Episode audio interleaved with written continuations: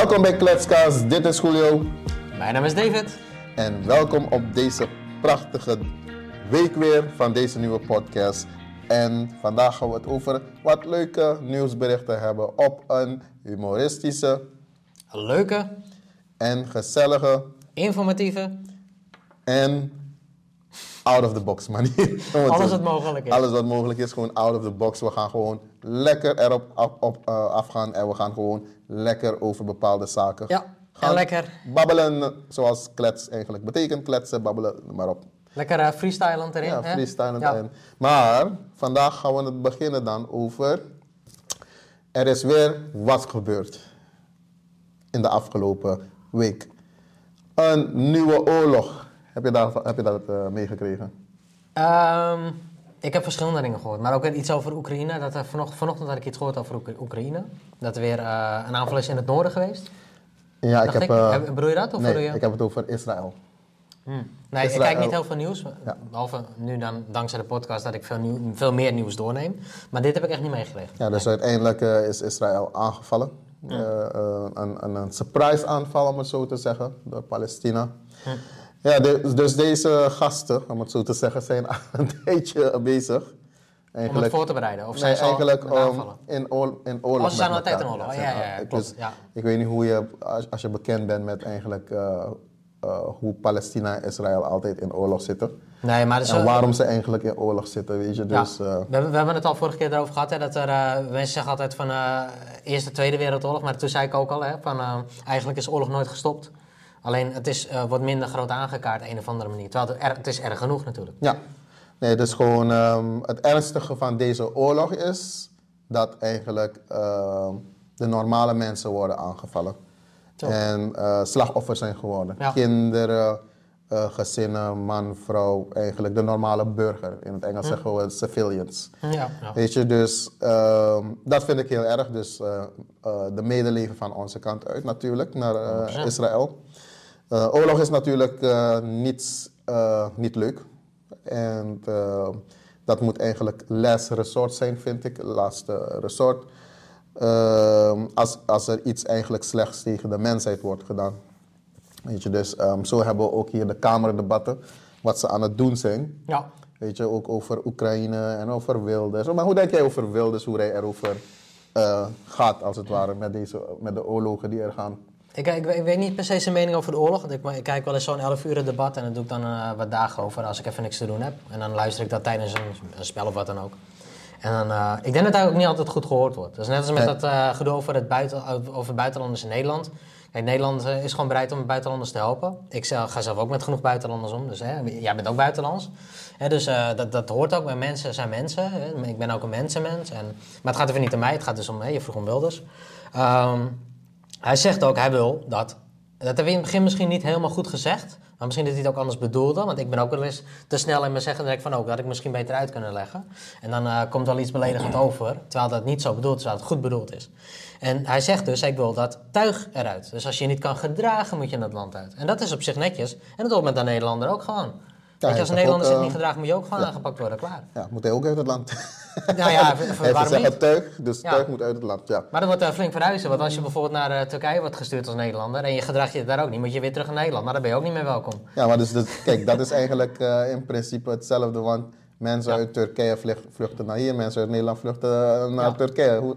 Dus eigenlijk, ja, mensen willen niet... Een soort van woningruil, hè? Ja, eigenlijk is het mensen willen gewoon niet luisteren en goed luisteren wat hij zegt, want Ja. ze drammen er doorheen. Als je kijkt naar de, eh, de, eigenlijk de Tweede Kamerdebat, dan zie je... Wilders legt duidelijk uit over bepaalde zaken. Ja. Uh, bijvoorbeeld, Oekraïne is niet in uh, de, als, als, als het goed is, de NAVO. En uh, wij helpen eigenlijk landen die aangesloten zijn. Maar ga gewoon liever de mensen helpen in ons land die het nodig hebben. Juist, ja. Weet je, dus ik, ik hoor gewoon wat hij zegt van, ja, je moet het, en, en zo denken wij ook als ondernemers Ja. of, um, laten we zeggen, zeggen the, the mind of the successful. Ja. We got to help ourselves first, Ja, then our. ja. Heb je ervaring genoeg ook te... ja, toch? Dus onszelf, Ja. dan degene naast ons heen, die gaan meegenieten. Of gaan, eh, eh, hoe moeten we, kunnen we dan helpen. En dan pas kunnen we de wereld helpen. Als we dus met, met z'n allen gezamenlijk elkaar helpen. Dan pas kunnen we pas de wereld helpen. Want natuurlijk, ehm, de wereld is groot. Als we iedereen moeten helpen, is Nederland binnen no time failliet, om het zo te zeggen. Of maakt niet uit. Kijk, Ja, maar mij- persoonlijk red je dat gewoon niet. Je moet het samen doen. In precies is hetzelfde ook bij ons. Als wij eigenlijk te veel mensen zouden gaan helpen, ja, dan houden we niets Ja. meer. Vooral met die, eh, als je in een, in een, een 9-to-5 job bent, Ja. dan, met je, eh, je salaris als Ja. het ware. Hoeveel dingen moet je uitgeven, is je eigen kosten, et cetera. Dan ben je dan, als je nog mensen moet gaan helpen, dan kan dat niet. Nee. Je moet berekenen, hier moeten we heel veel kosten betalen. Mijn mening is gewoon te veel aan kosten moeten betalen, te veel aan belastingen moeten betalen. En waarvoor betalen we die belasting? Voor dit. Ja. Dus Ben je eigenlijk voor niks aan het werk? ja, kijk, ik ben het gewoon eens met wat hij zegt. Ik hoor hem gewoon van wat hij zegt. Mhm. Ik zie ook in mijn omgeving wat er gebeurt en dat Ja. is mijn mening ook alweer natuurlijk. Maar wat ik zie is in principe kan je omzetten in een fact. Ja. En dat zei ik ook verleden. Ik rijd naar mijn kantoor en ik zie mensen op straat slapen. Ik zie mensen gewoon in een, in een, eh, in een kleine deken. Gisteren nog zag ik het eh, eh, bij, hier bij, in Rotterdam Centrum, om het zo te zeggen, zag ik dat. En ja, ik vind dat gewoon droevig. ja. Mhm. Dus, Ja, je eh, ziet van los het eerst op en dan eh, ga dan kijken Maar- naar, eh, naar meer. wat is dus het positieve uit dit weer? Is eigenlijk van het bevestigt dat meneer Wilders gewoon gelijk heeft. Want Ja. het gaat gewoon niet goed in ons land. Nee, is, eh, maar kijk, niet, eh, niet alleen Wilders, hè, maar ook, ook anderen. Die zeggen van waarom niet onze mensen eerst? Waarom, waarom niet dit? Waarom niet dat? Eh dus hetzelfde quote als van als je niet van jezelf kan houden, kan je ook niet van anderen houden. Juist. Want dan weet je niet hoe het moet. Je weet niet hoe het moet. Dus altijd leer altijd jezelf. En het is geen egoïsme. Egoïsme is als je iets voor jezelf wil houden of ehm, iets niet wil delen, al heb je het. Maar je moet het weer wel eerst hebben. Dus daarom zeggen we, je moet altijd eerst aan jezelf denken. Want als je eerst aan jezelf denkt, als je jezelf eerst lief hebt, dan pas kan je lief hebben, zoals zeggen. Als je zelfs geld verdient, dan pas kan je andere mensen helpen om geld te verdienen. En daarna kan je ook nog gaan geven, gaan delen. Dus, Ja, perso- ehm, persoonlijke groei naar grotere groei. Naar grotere groei. mo- Mooie, mooie quote. En, ja. schiet zo het mouwtje weer. Uiteindelijk is, eh, ja, eigenlijk heeft eh, Gan- Gandhi dat gezegd. dat hij zegt van, be the change you want to see in the world. Ja. Nou ja, dat, bijvoorbeeld uh, Mhm. Man in the Mirror, hè? Michael Jackson bijvoorbeeld. Dat is ook een heel mooi voorbeeld. Eh, zorg dat je eens weet eh, hoe je jezelf, en zoals je helemaal zegt, jezelf kan verbeteren, jezelf kan helpen. Zodat je ook weet hoe je het dan bij anderen mag, kan doen of mag doen. Ja, Maar waarom zeg ik ook mag? Want wij, wij willen ook altijd heel graag mensen helpen. En vaak wordt het niet als hulp gezien, omdat, het vaak, omdat wij het altijd gratis doen. Dus Ja. denk je van, ah, of voor een die willen wat van ons. Ja. Terwijl dat echt uit goede bedoeling is. En juist, kijk bijvoorbeeld, als we het gratis doen, Ja. Dan zie je, als je gaat wegen... Mensen doen geen waarde eraan echt of zo. Ik weet niet wat waar. Ze hechten geen waarde aan. Dus Ja. soms denk je dat je zo mensen helpt, maar in de praktijk werkt het gewoon niet zo van dat mensen eh, je niet waarderen en ook je tijd niet waarderen daardoor. Ja. Ja. Weet je, dus daar, Ja, daar, zonde. daar, daar zie je ook van eh, waarom eigenlijk de succesvolen altijd gewoon eh, grote bedragen vragen. Want zij weten van, hey, my time is precious. Ja. Elke minuut dat ik met je verlies is gewoon money. Ja, het is gewoon een soort karaktereigenschap. Hè? Wat als we onze tijd niet kunnen waarderen, net zoals we het net over hadden, als je niet van jezelf kan houden, Ja. hoe kun je dan met andermans tijd goed omgaan? Toch? En ook je kwaliteiten waarderen. En, en Ja. dat, dat is eigenlijk eh, wat we zeggen van soms zijn mensen ook bang om te vragen van wat ze waard zijn. Weet je, als je weet dat je een bepaalde kwaliteit hebt, dan weet je dat je ook en een bepaalde waarde toe kan voegen aan iemand of aan mensen hun leven. Dan weet je van wat de waarde van jezelf is. En dan weet je van ook hoe je jezelf kan inprijzen in de markt. Ja, Oké, dus dat was een stukje over de oorlog. Ehm, en voordat we eh, nog verder gaan, neem ik nog één kleine topic. En dat is weer eh, over een celebrity. Mr. Badr Hari, die heeft gisteren weer gevochten. Oh ja, en ja, ja. die heeft ook weer verloren, helaas. Ja, dat heb ik, ik heb het niet gezien, want ik heb al, ik heb al die wedstrijd daarvoor gezien, zeg, de wedstrijden daarvoor gezien. Eh, we waren bij mijn open oma eten en toen, ehm, eh, toen zijn we naar huis gegaan om die kleine te voeren. Te voeren, ook echt. Waar is dat dier dan? Eh, om eh, voeding te v- voed, nou, flesvoeding te geven. Ja, Sorry. Voeding, gewoon voeding. En ik heb nog koffie, dus dat, eh, dat doet ook niks. Ik zei, ik toch dat koffie niks met me deed? Ja, daar moet je thee Dus drinken. ik, ja, nou ja, ik ben wel. thee. Vandaag drink ik Earl Grey gewoon puur. Ik ga niet weer melk het, ik ga niet weer het gras drinken. Nee, dit is geen glas, dus hier hoef je niet... Nee, nee, nee, hoef je niet Nee, te doen. Ehm, en dus heb ik de, de wedstrijd ben ik eigenlijk totaal vergeten, eigenlijk. Ja. Ehm, uiteindelijk is hij, eh, eh, heeft hij de wedstrijd verloren weer door een technical knockout weer. blessure. Dus niet, wel weer blessure dus. Weer blessure, dus. Jammer. Ja. Ehm, Wat vind jij wordt ervan? hij nou oud of ehm, is zijn lichaam kapot? Nee, ik denk gewoon dat zijn blessure amper te herstellen valt. Want als hij elke keer hetzelfde heeft. ja. Maar ik vind wel eh, respect dat hij doorgaat. Want eh, dit is geen manier van eh, drie keer aan dezelfde st- steen Nee. stoten. Dit is echt doorzettingsvermogen. Gewoon Letterlijk. doorzettingsvermogen. Dus dat Je kan je ook weer uithalen van hij gaat gewoon door, no matter what. Hij Ja. probeert. Dat is eigenlijk life, weet je.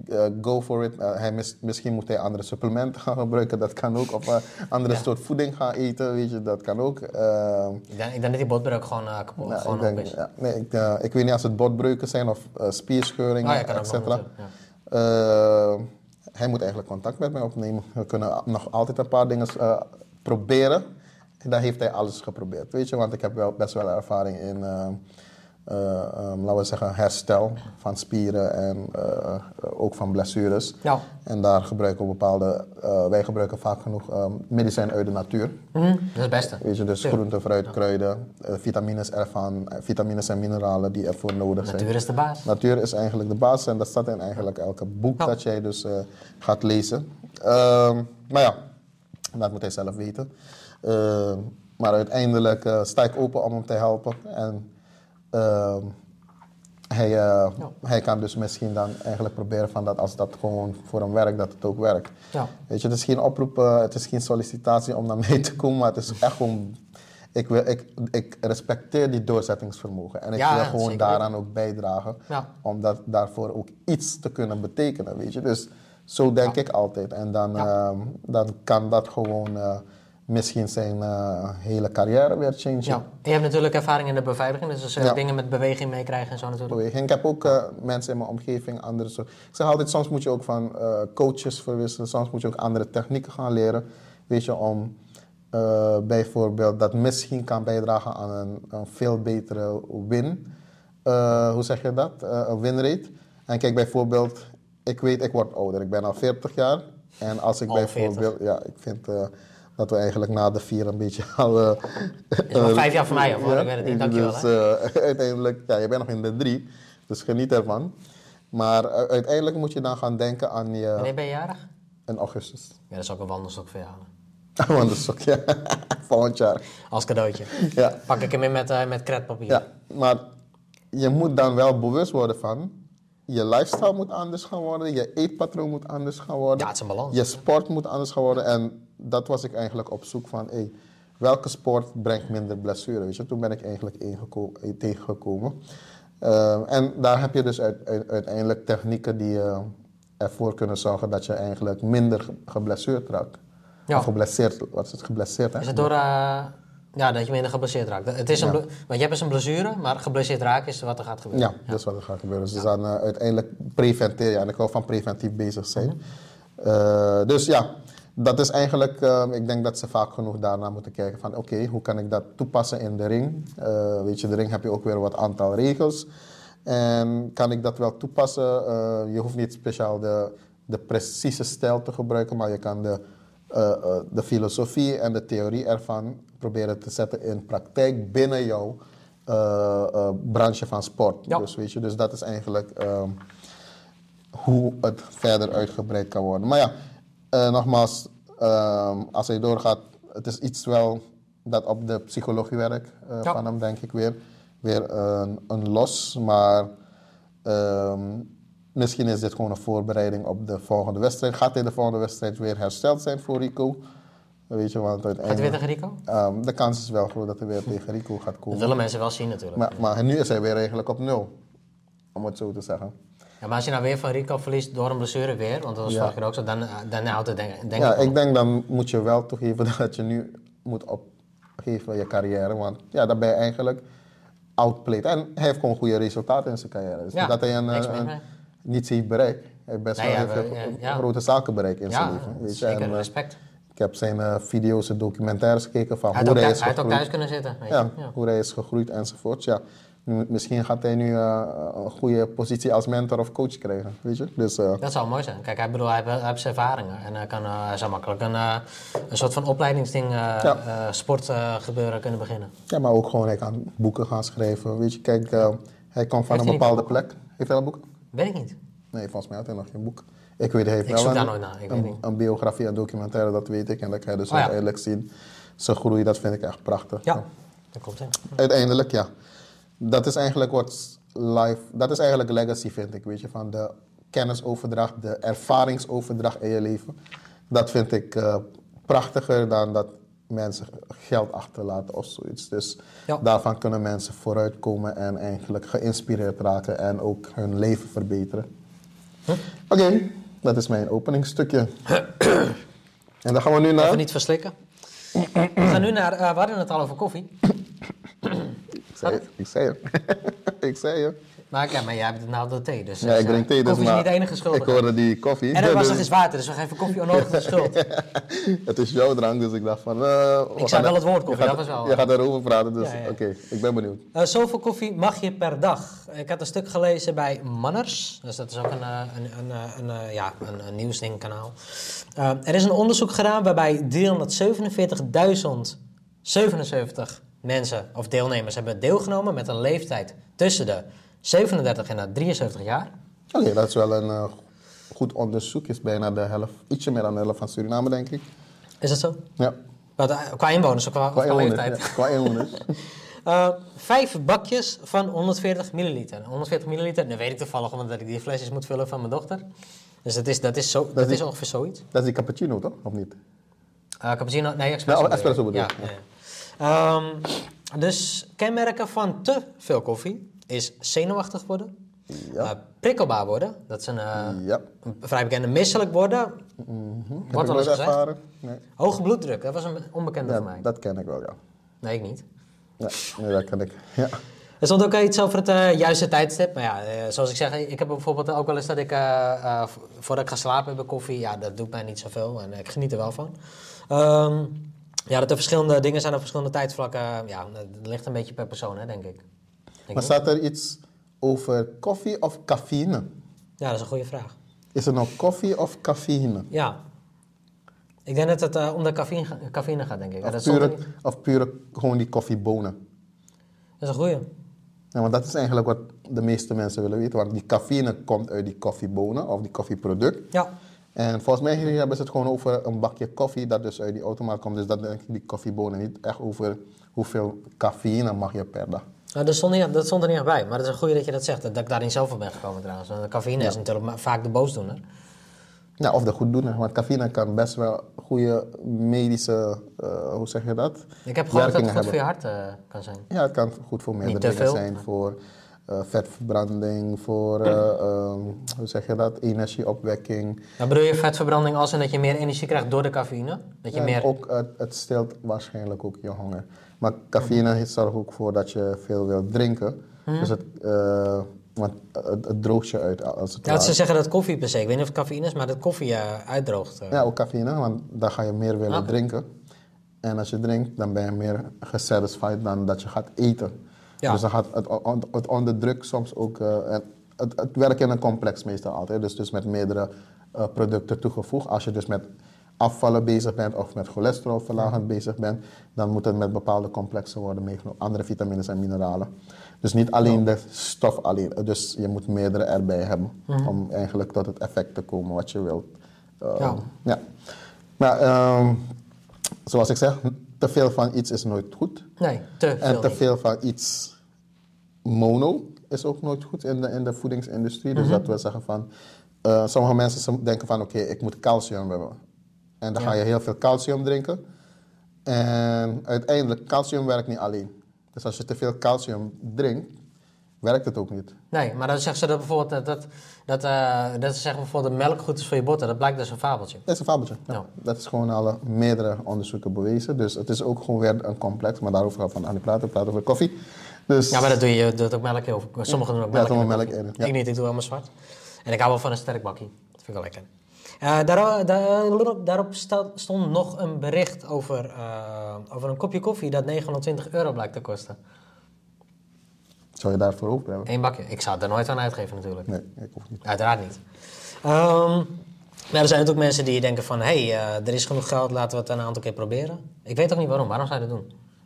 Ja, het is gewoon net als, je weet, eh, in, in Dubai heb je een restaurant waar die man met zout eh, zo gaat strooien. Oh ja, met, met zijn elleboog met zijn elleboog. ja. ja, daar betalen ze ook hoeveel Ik wist niet duizenden dat hij daar werkte bij Dubai. Hij heeft meerdere restaurants. Oh, dus hij heeft een eigen restaurant, hij werkt daar Ja, niet? klopt. Oké. Eh, nee, hij werkt in Dubai volgens mij ook zelf, ja. In Dubai werkt hij zelf.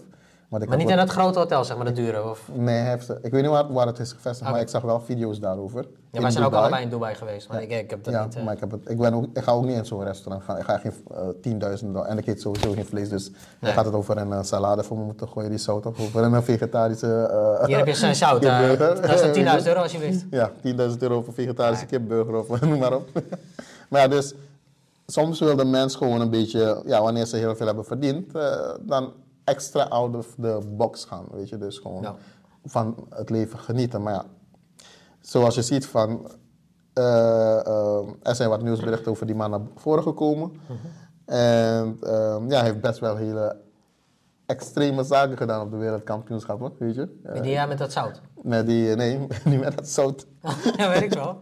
Met de- wie, met- wie kan het beste zout strooien? Even, naar- even naar links, even naar rechts. Met de wereldbeker van Argentinië. Dus, eh, Als je dat zo doet, dan gaat het heen en weer. hè. Ja, dus dat was uiteindelijk een beetje beledigend voor heel veel mensen. Weet je, dat hij zo eigenlijk, hoe noem je dat? Ehm, eh, ze vonden hem een beetje vrijpostig dat hij dat deed. Weet je, met de wereldbeker. Want de wereldbeker mag eigenlijk niemand Of wie heb je aanraken. nou? Want ik, dan weet ik het nog. Want ik stel heb dat het even niet gehoord. Of wie gaat dat? Eh, degene die, oh, ik ben zijn naam even kwijt. Hoe die man die, die zout gooit over die... Wel dus. Dan zeg ik, Ja, uh, hij. diegene die zout gooit, zeg je Ja, nee. Nee, hij ja. Nee, Oh, ik wel. bedoel hij. eh, de eigenaar. alsjeblieft, hier. Je moet, zie je dat je koffie moet? Nee, ik kan even niet op zijn naam komen. Dat maakt niet uit. Ik Maar weet wie je bedoelt. We weten allemaal wie we bedoelen, want er is maar eentje. Ehm Salt Bay, no? Heet hij Salt Bay? Ik weet het. Salt Bay volgens mij hij, ja. Ik zou het maar in ieder geval... Het zal zijn bijnaam zijn. Ja, het zal zijn bijnaam zijn. Hij is gewoon een Turkse man, eh, dus eh, Mhm. hij zal een andere naam hebben dan Salt Bay. Maar ehm, uiteindelijk hi- hield hij die beker vast. Mhm. En ja, eigenlijk is de beker voor alleen de kampioenen om het te houden. Ja. En hij heeft die beker gewoon genomen en zat daarmee een beetje te dollen. Dus dat kwam eigenlijk als een soort disrespect over. Dus het is een beker die, die aan de winnaar wordt doorgegeven. Ja, de wereldkampioenen. Weet je, dus. Net als voetballen een beetje. Ja, voetbal. Het was de voetbal. wereldkampioen. voetbal? Ja, de WK. Nee, jij, hebt het over die maar dat is denk ik een restaurantwinnaar of Nee, ik zei over de WK. Oh, sorry. De wereldkampioenschappen. Ja. en dat vonden ze dus natuurlijk eh, beledigend en ge- eh, disrespectvol. Ja. Dus ja, ik zeg van tot hoe ver ga je ook out of the box, weet je? Ehm, Ja.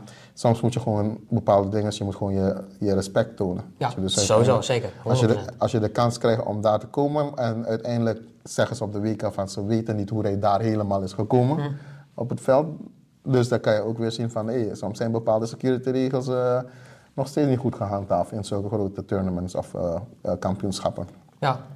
Maar dus waarom gaan mensen zoveel betalen? Het ging hier om een kopje koffie van 920 euro. Ik denk meer omdat ze gewoon ehm hunzelf willen belonen voor al het harde werk dat ze hebben gedaan en het geld dat ze hebben verdiend.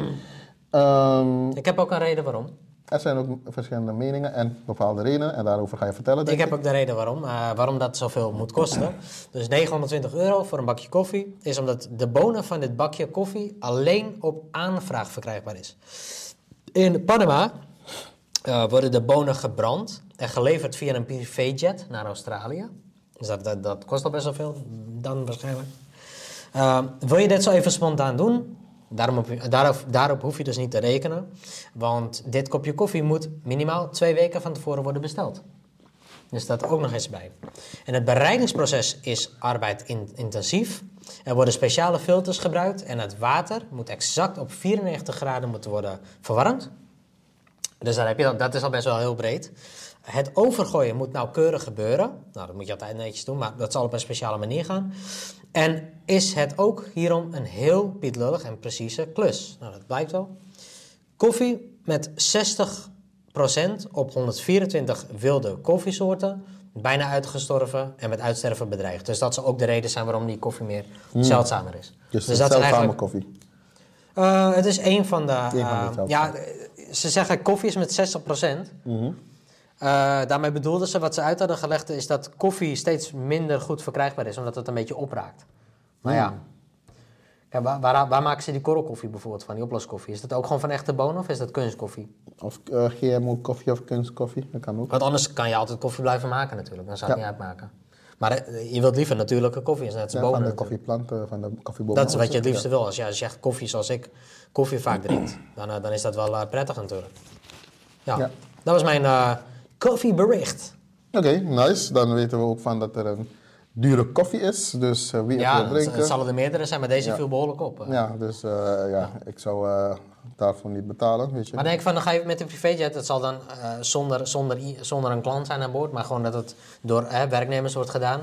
Maar stel je bijvoorbeeld gaat, wat, wat helemaal eh, toppen zou zijn als je zelf een privéjet zou nemen om koffie te gaan drinken, terwijl je in je privéjet gewoon koffie aanwezig hebt. Ja, Dat zou, ik ga even koffie drinken in de privéjet, want dan kan ik naar mijn bakje koffie toe. Dat kan, ja, ja, ik kan als je dat Ja. geld hebt. dat was over Dus eh, ja, maar uiteindelijk, I don't know, Het zal, het zal. het zal wel. Ja. Minister VS waarschuwt voor gevolgen dreigende overheidssluiting en gezinnen worden geraakt. Heb je ooit gehoord van dat de Verenigde Staten in een shutdown kan komen te staan? En wat betekent dat? Ik heb wel een lockdown, een shutdown. Ja. Nou, dit moeten we wel een beetje lezen, want het is gewoon een informatief stuk. Dus ik moet gewoon lezen wat hier staat. In de Verenigde Staten dreigt zondag een shutdown. Of dreigde een shutdown. Een sluiting van de overheid. Doordat Republikeinen en Democraten in het Huis van Afgevaardigden, dat is de, de vorm hoe ze in Amerika eigenlijk roelen, het niet eens kunnen worden over de overheidsbegroting. Als dat gebeurt, zal de groei van de Amerikaanse economie ondermijnen, waarschuwt minister van Financiën Janet Yellen. Dus uiteindelijk zie je van een overheidssluiting kan ook gebeuren. Ja, natuurlijk. Ik heb maar naar de lockdown. Ja, dus ehm, het heeft puur te maken met eigenlijk het economisch gedeelte van het land. En als men niet eens is, dan moet er dus dit gerealiseerd worden. En ehm, ik zat dit goed na te denken, omdat ik eigenlijk zelf bezig ben met een business in eh, Decentralized Autonomous Organizations. Ja. Van hoe kunnen we zulke problemen oplossen binnen de maatschappij. En dan kom je weer op het stukje blockchain technologie. Mm, Ja, uiteraard. Je, dus de blockchain Stukje vrijheid. Ja, een stukje vrijheid. En ehm, het kan. Waarom doet men het niet? Weet je? Waarom, grip te houden. Ja, eigenlijk om de grip te houden en de controle te houden. Maar eigenlijk heb je juist, je kan juist meer grip hebben als je het autonoom of, hoe zeg je dat? Geautomatiseerd laat gaan. Mhm. Ik weet niet hoe jij daarover nadenkt. Nee, dat ligt eraan wat je automatiseert. Kijk, als het, eh, als het go- goed geregeld is. Kijk, dat heb ik bijvoorbeeld ook, eh, hebben we het gezien met automatische overboekingen van crypto.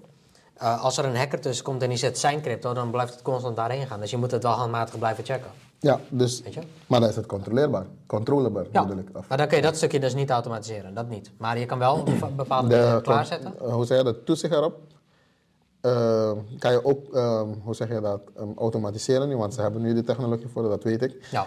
Eh, zelfs de banken waren daarmee bezig. Ja. Eh, dus een soort anders meer. notary-functie, Ja. om het zo te zeggen. Ehm, Ze gaan maar- ook steeds meer naar crypto natuurlijk. ja, ze zijn, ook, ze zijn, al, zijn al, een beetje, al een tijdje bezig, maar alleen, ik weet niet. eh, Ze doen het- alsof niet. het zal een spelletje zijn, we mogen dat niet zeggen natuurlijk. Het is gewoon, we weten niet wat ze aan het doen zijn. Het is onze mening wat we natuurlijk eh, aan het doen zijn. eh, beetje tussen de haakvingers. en Het is dingen. de haagvingers, ja.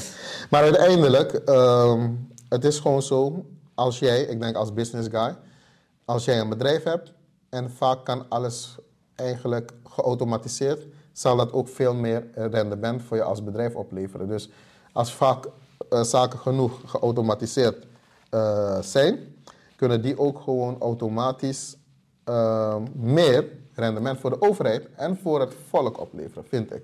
Of denk ik, of ja, kom ik tot de conclusie uiteindelijk als we de blockchain eh, solutions gaan gebruiken.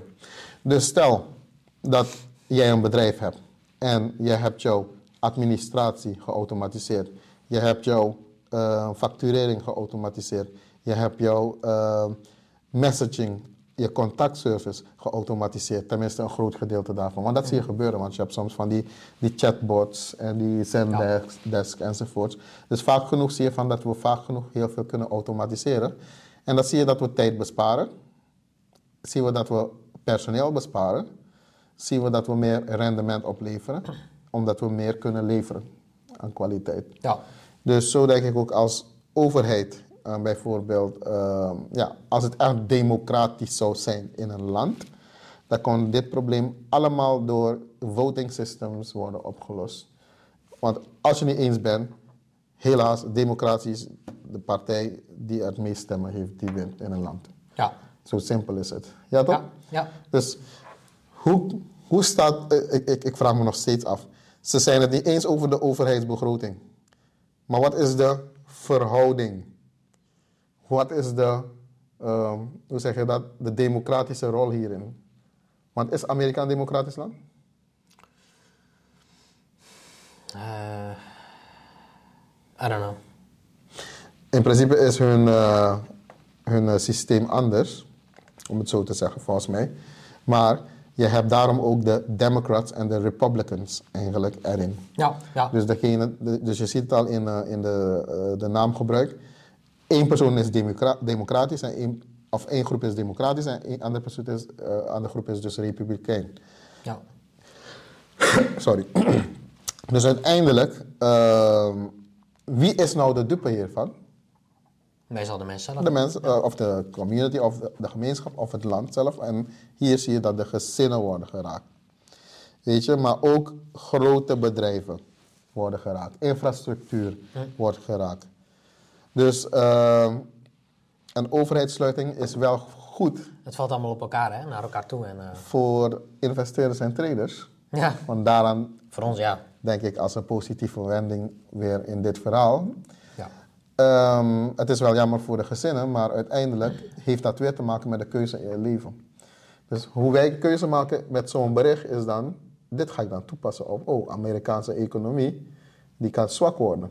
Er kan ook naar andere landen toe komen, hè? Weet je, Oh, dus, eh, en ja, want Domino effect. eigenlijk domino effect en eigenlijk bij Amerika gebeurt het zo in investeren.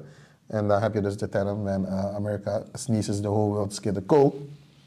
Dat is in investeren en traden een uitspraak. Dan weet je van dat het over kan waaien en ja, daar kunnen we eigenlijk op inspelen om juist geld daarin te verdienen. Ja. te verdienen.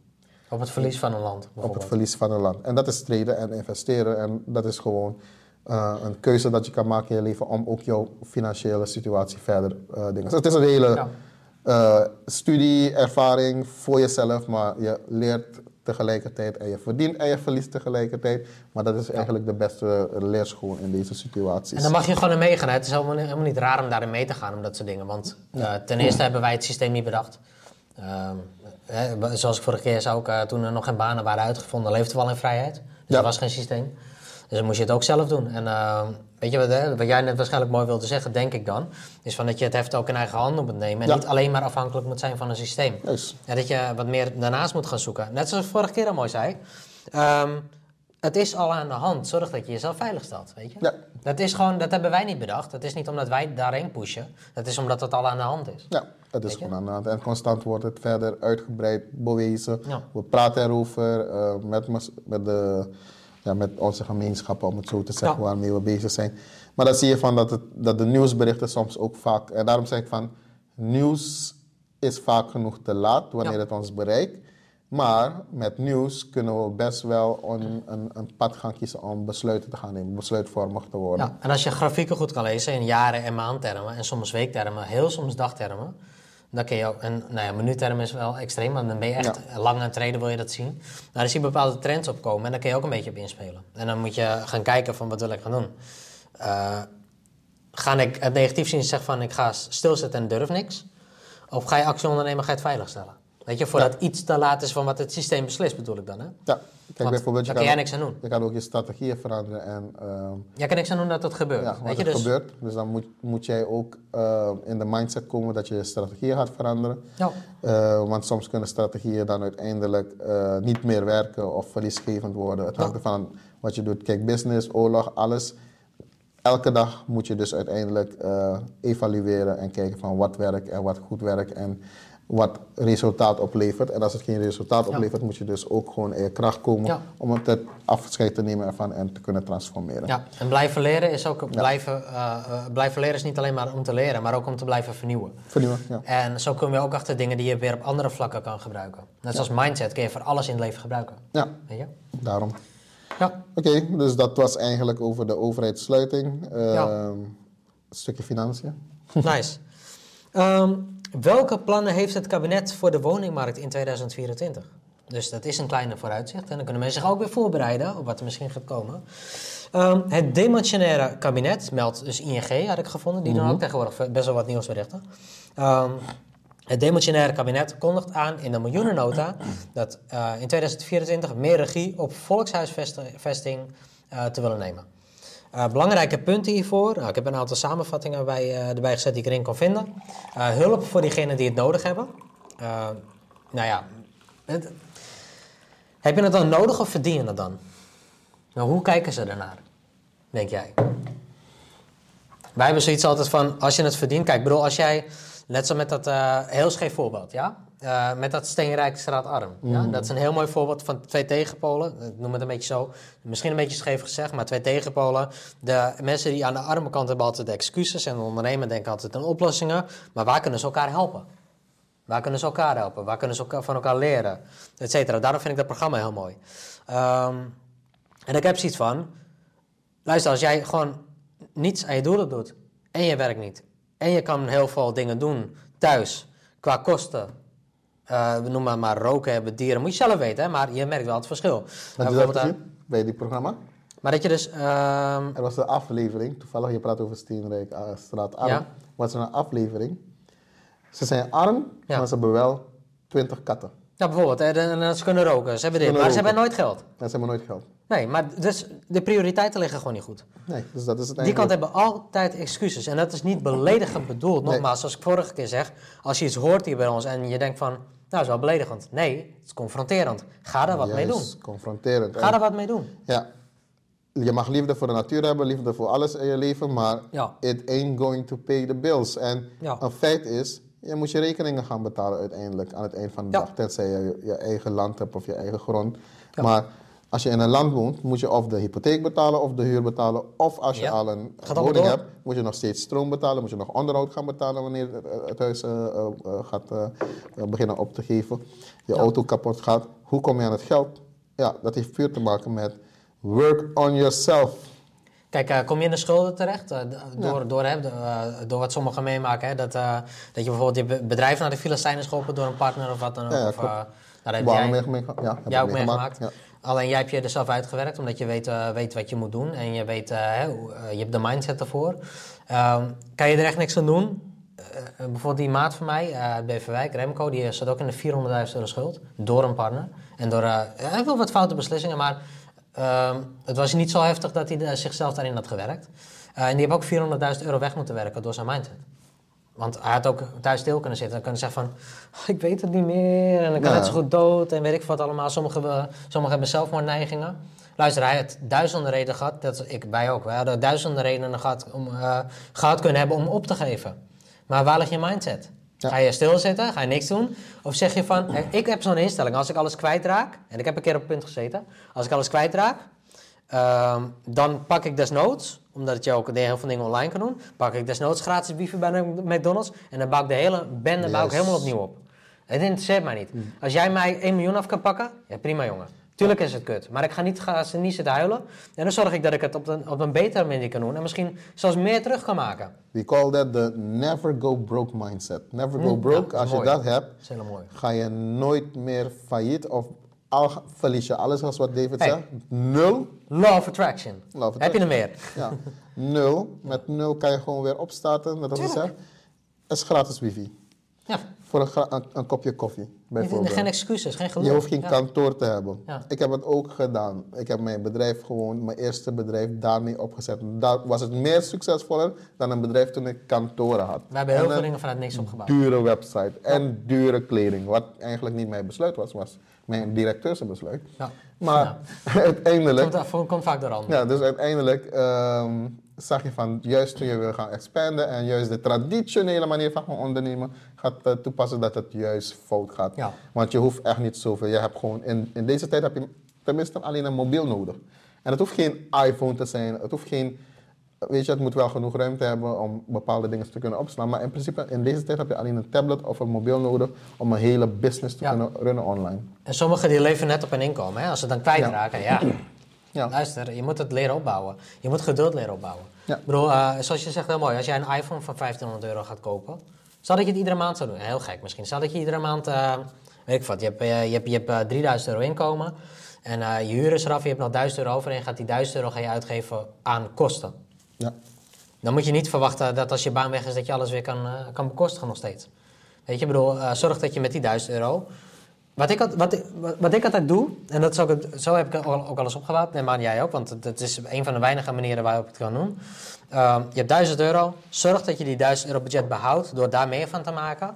Ga met je winsten je dingen doen, zodat je een budget nog steeds hebt behouden, die 1000 euro, om nog een keer die winst te kunnen maken. Ga je met die winsten ga je het uitgeven. En dan wat ik dan altijd doe, is 80% dan bewaren, 20% uitgeven. Dus dan heb je met die 80%, heb je bijvoorbeeld van die 1000, heb je 1800 euro over in plaats van 1000. Heb je 20% uitgegeven. Dus dan doe je voor 200 euro uitgeven aan kleding.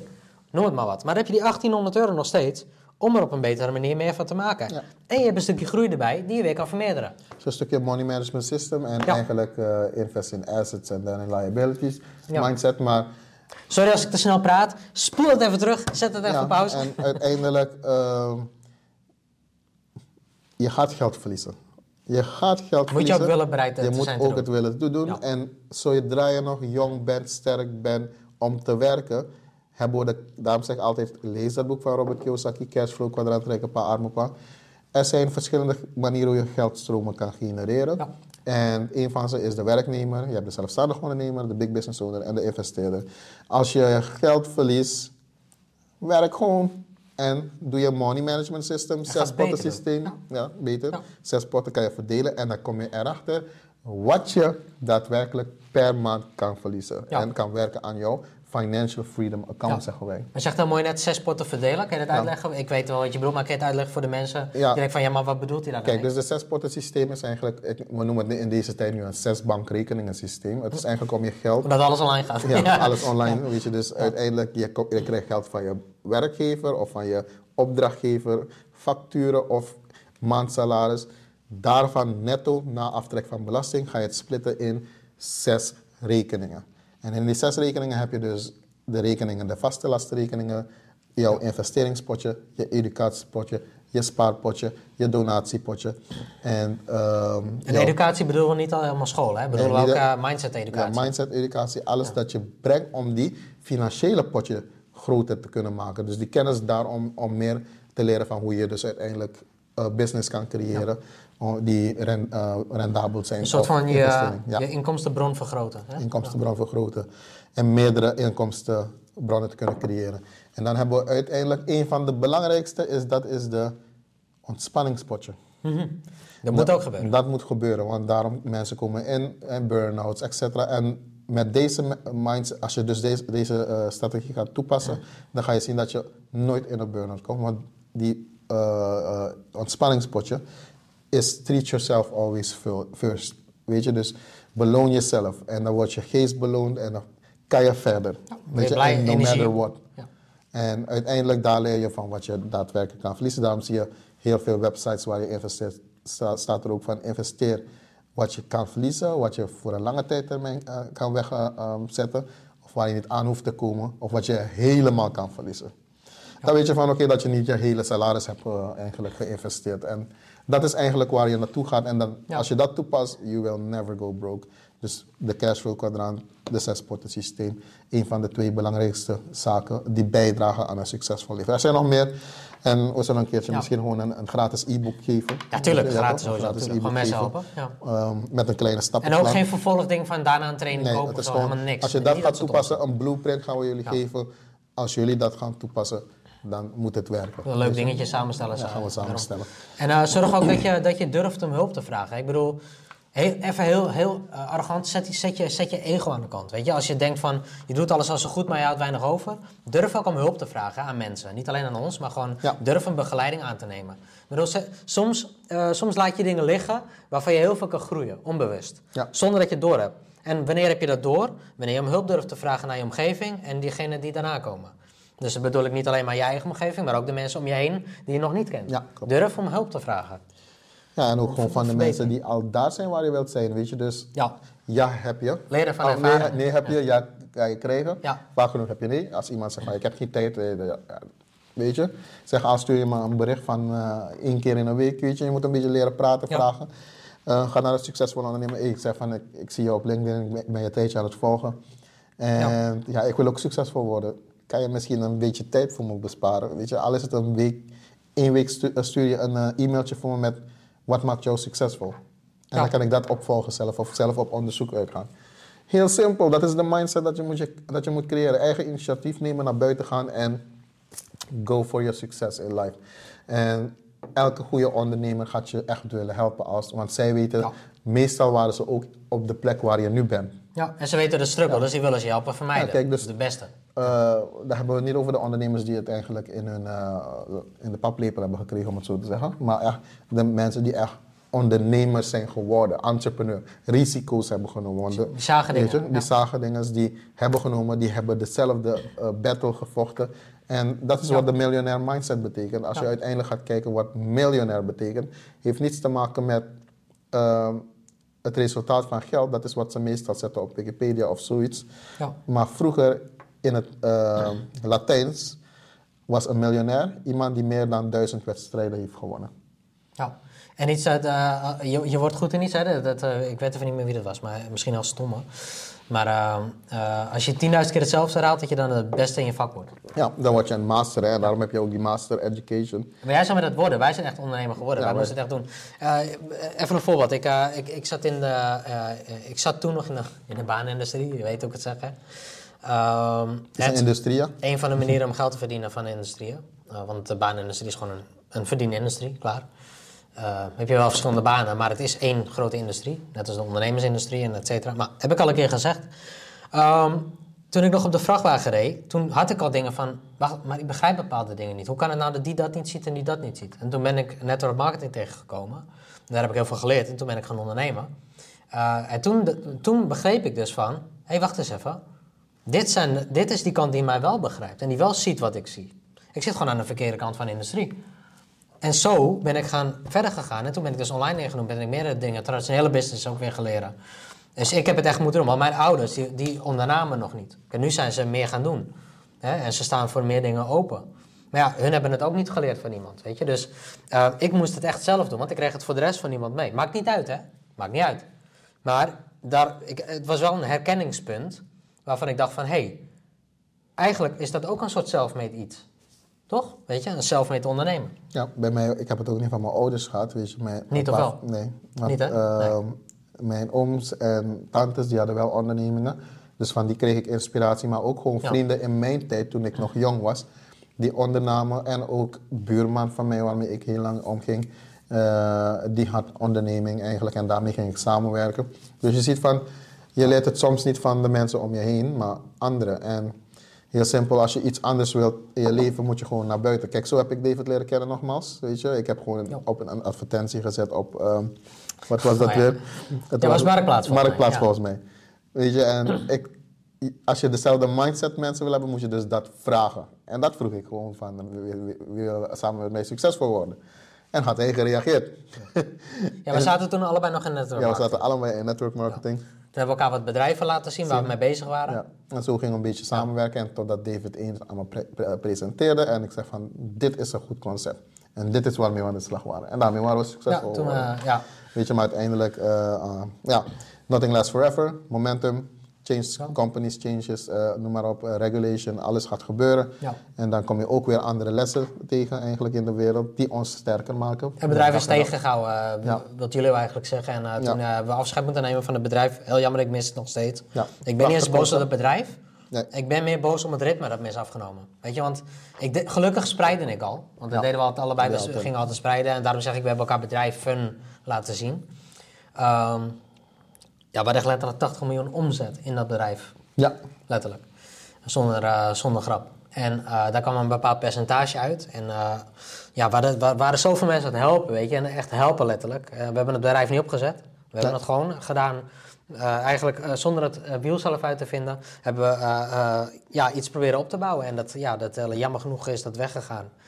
Maar we hebben wel heel veel geleerd. En ik mis dat bedrijf nog steeds. ja, het is een prachtig concept die ik Ja. ooit zelfs misschien wil gaan doen. Ja. Ik ben niet eens boos op het bedrijf, ik mis gewoon het ritme. Het is gewoon, eh, ja, maar het is gewoon, eh, eh, we zijn naar het bedrijf gegaan, weet je, tenminste, alles was goed georganiseerd. Ja. Ehm, ze hadden goed... Alles gereguleerd Een van de eerste bedrijven Ja. die mij belde op mijn jaardag. Op een verjaardag. Op je verjaardag, jij ook ja, toch? Ja, ja, We werden gebeld op ons verjaardag gewoon om ons te feliciteren. Ja. Dat was één, weet je, ik, ik had toen dat boek van Harvey McKay gelezen. Ehm, en hij had dus eigenlijk in dat boek gezet van, je moet gewoon een manier zoeken om eigenlijk jouw hele publiek, je netwerk te kunnen dienen. Ja. En hij kende elke persoon zijn verjaardag en belde ook elke persoon zijn verja- eh, op zijn of haar verjaardag. Ja. Met de telefoon. Hij kende zijn contacten en had 15.000 contacten volgens mij.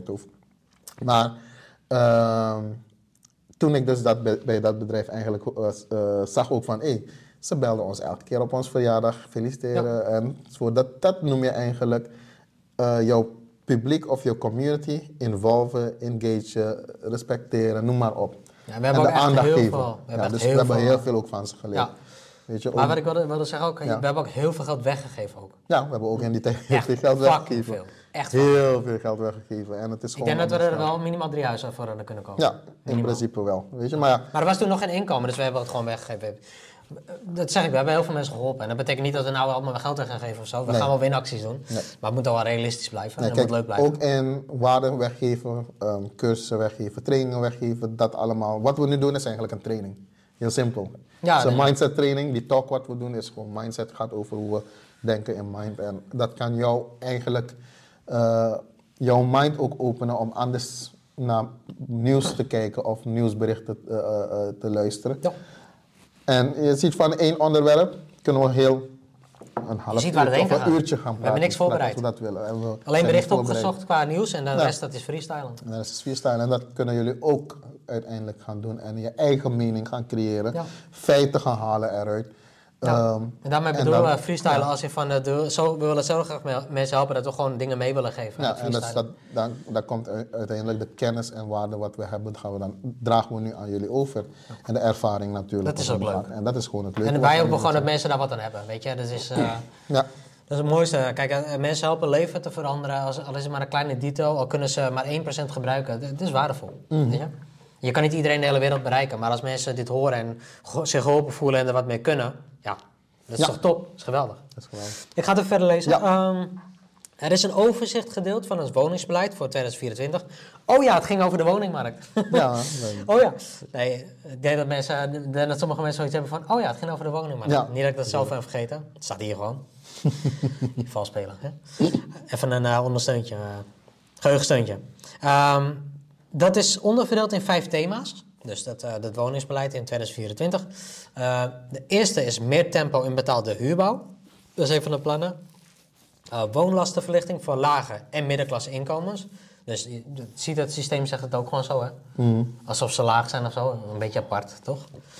Ehm, maar ja, let op, hiermee, eh, zoals we net over hadden, zijn natuurlijk, we gaan niet weer een heel verhaal doen, maar ehm, hiermee zijn natuurlijk niet de oplossingen voor inkomen opgelost. Hè? Ik bedoel, dus zorg altijd dat je altijd aan je doelen blijft werken. En niet dat als het straks eh, erop aankomt, hé, hey, ze gaan alles oplossen. En dan ben je daar en dan wordt er weinig gedaan, zoals we weten.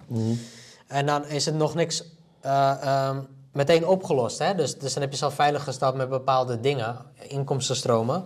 Ja, dat je jezelf veilig, veilig kan eh, stellen als dingen toch weer duurder worden. Ja, als de woninglast nog niet is opgelost en ze kunnen iets niet oplossen, dan zeg jij van hé, maar dat maakt niet uit. Poeh, ik heb gelukkig die 500 extra per maand.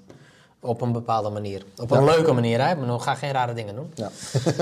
Ehm, ik bedoel, eh, salaris heeft altijd een plafond, hè? Eh, neem dat altijd mee. Ehm, ja, ik neem aan dat mensen wel een keer wakker worden, toch? Bij mij niet, hè.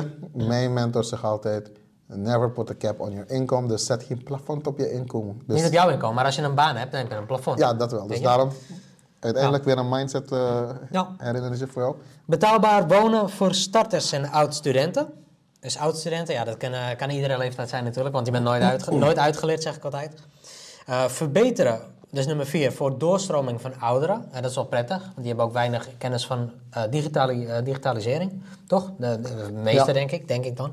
Maar ze, ze staan wel steeds meer open om te leren. Mijn oma kan ook steeds meer, dus het is wel leuk om te zien. Nice. Uh, meer hulp bij verduurzamen. En om het woningstekort op te lossen, kondigt het kabinet het volgende aan. Tot en met 2030 gaan 981.000 nieuwe woningen realiseren, willen ze dan. Dus gaan ze creëren. Uh, nou las ik laatst, dat is in Purmerend, in het weiland waar ik dus woon. Uh, nou, ik woon niet in het weiland, maar waar ik woon is een heel groot stuk weiland... waar ze dus 1500 woningen willen gaan bouwen voor mensen die uit Oekraïne komen.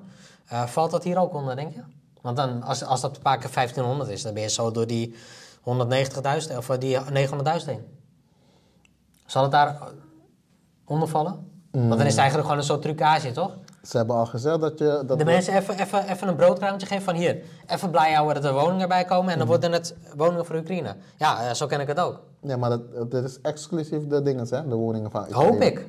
Het is gewoon exclusief. want- Exclusief. Kijk, want 981 is nodig voor de woningen voor ons Ja, maar, in het land. Voor de, voor Ja, de voor, ja. voor pre- voor, eh, maar je weet hoe ze zijn. Even lekker maken. Ja, En daar gaat toch iets niet door. Net, dat is heel vaak gebeurd. ja. Maar is het ook dat ze Nee, maar van... dat is het juist waarom mensen ontevreden zijn, want Ja. er is geen transparantie. Ja. Plus, volgens dit bericht, lezen we dat, die, dat 1500 woningen al naar mensen voor Oekraïne gaan. Ja, maar dat wordt, het, ze dekken zichzelf in door het juridisch te zeggen. Ja. Ze, ze zeggen het heel neutraal. Net zoals eh, ik zei met die open en gesloten vraag vorige keer. Ja, we gaan 198, wo- of eh, ik, ik doe even een makkelijk getal. Eh 100.000 woningen. Ja, top, yes! Ja, maar ja, als het zover is, ja, maar die 1500 vallen er natuurlijk ook onder.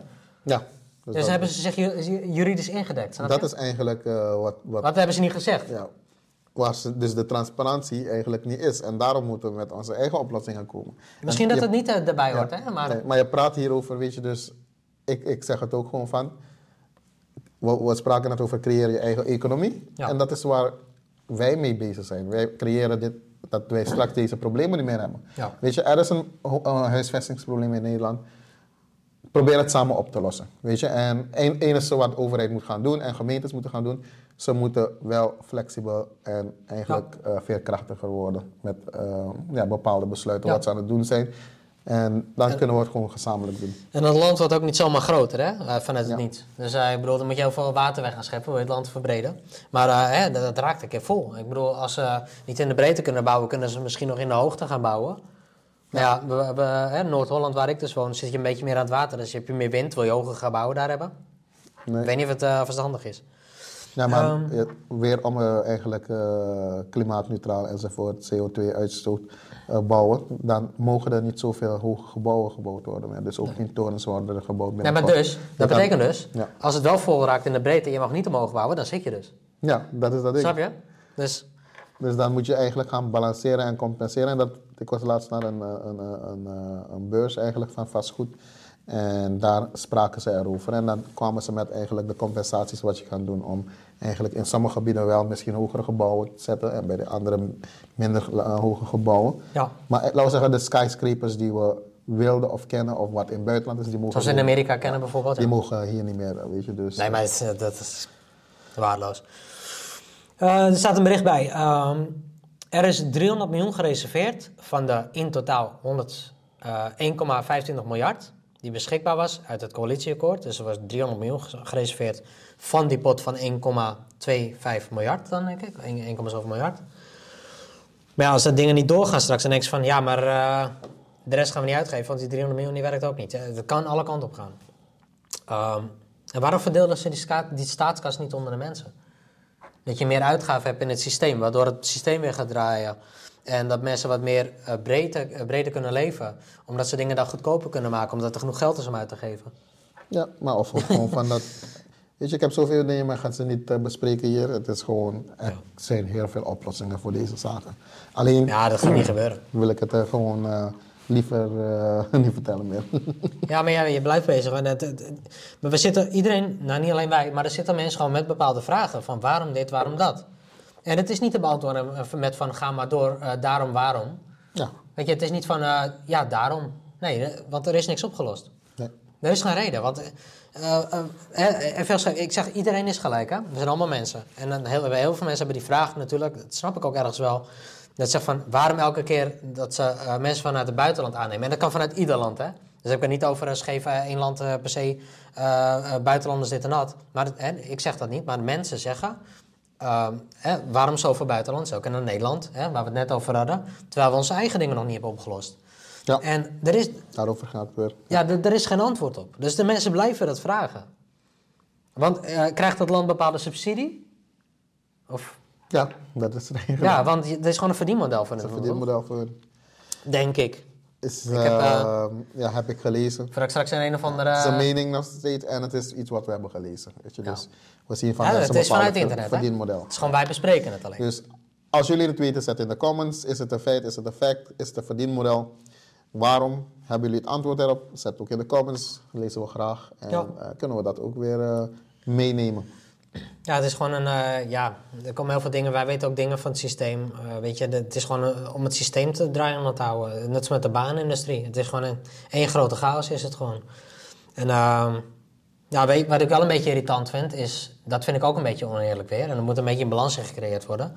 Elke keer roepen mensen in de Kamer van. Ja, die miljonairs en miljardairs, et cetera, die moeten wel meer gaan betalen. Want ja, maar ze hebben toch harder aan hun doelen gewerkt? Ja, plus, zij, wel zor- oneerlijk. zij zorgen gewoon dat jullie werk hebben. De meeste van ze. Dus ze doen al veel.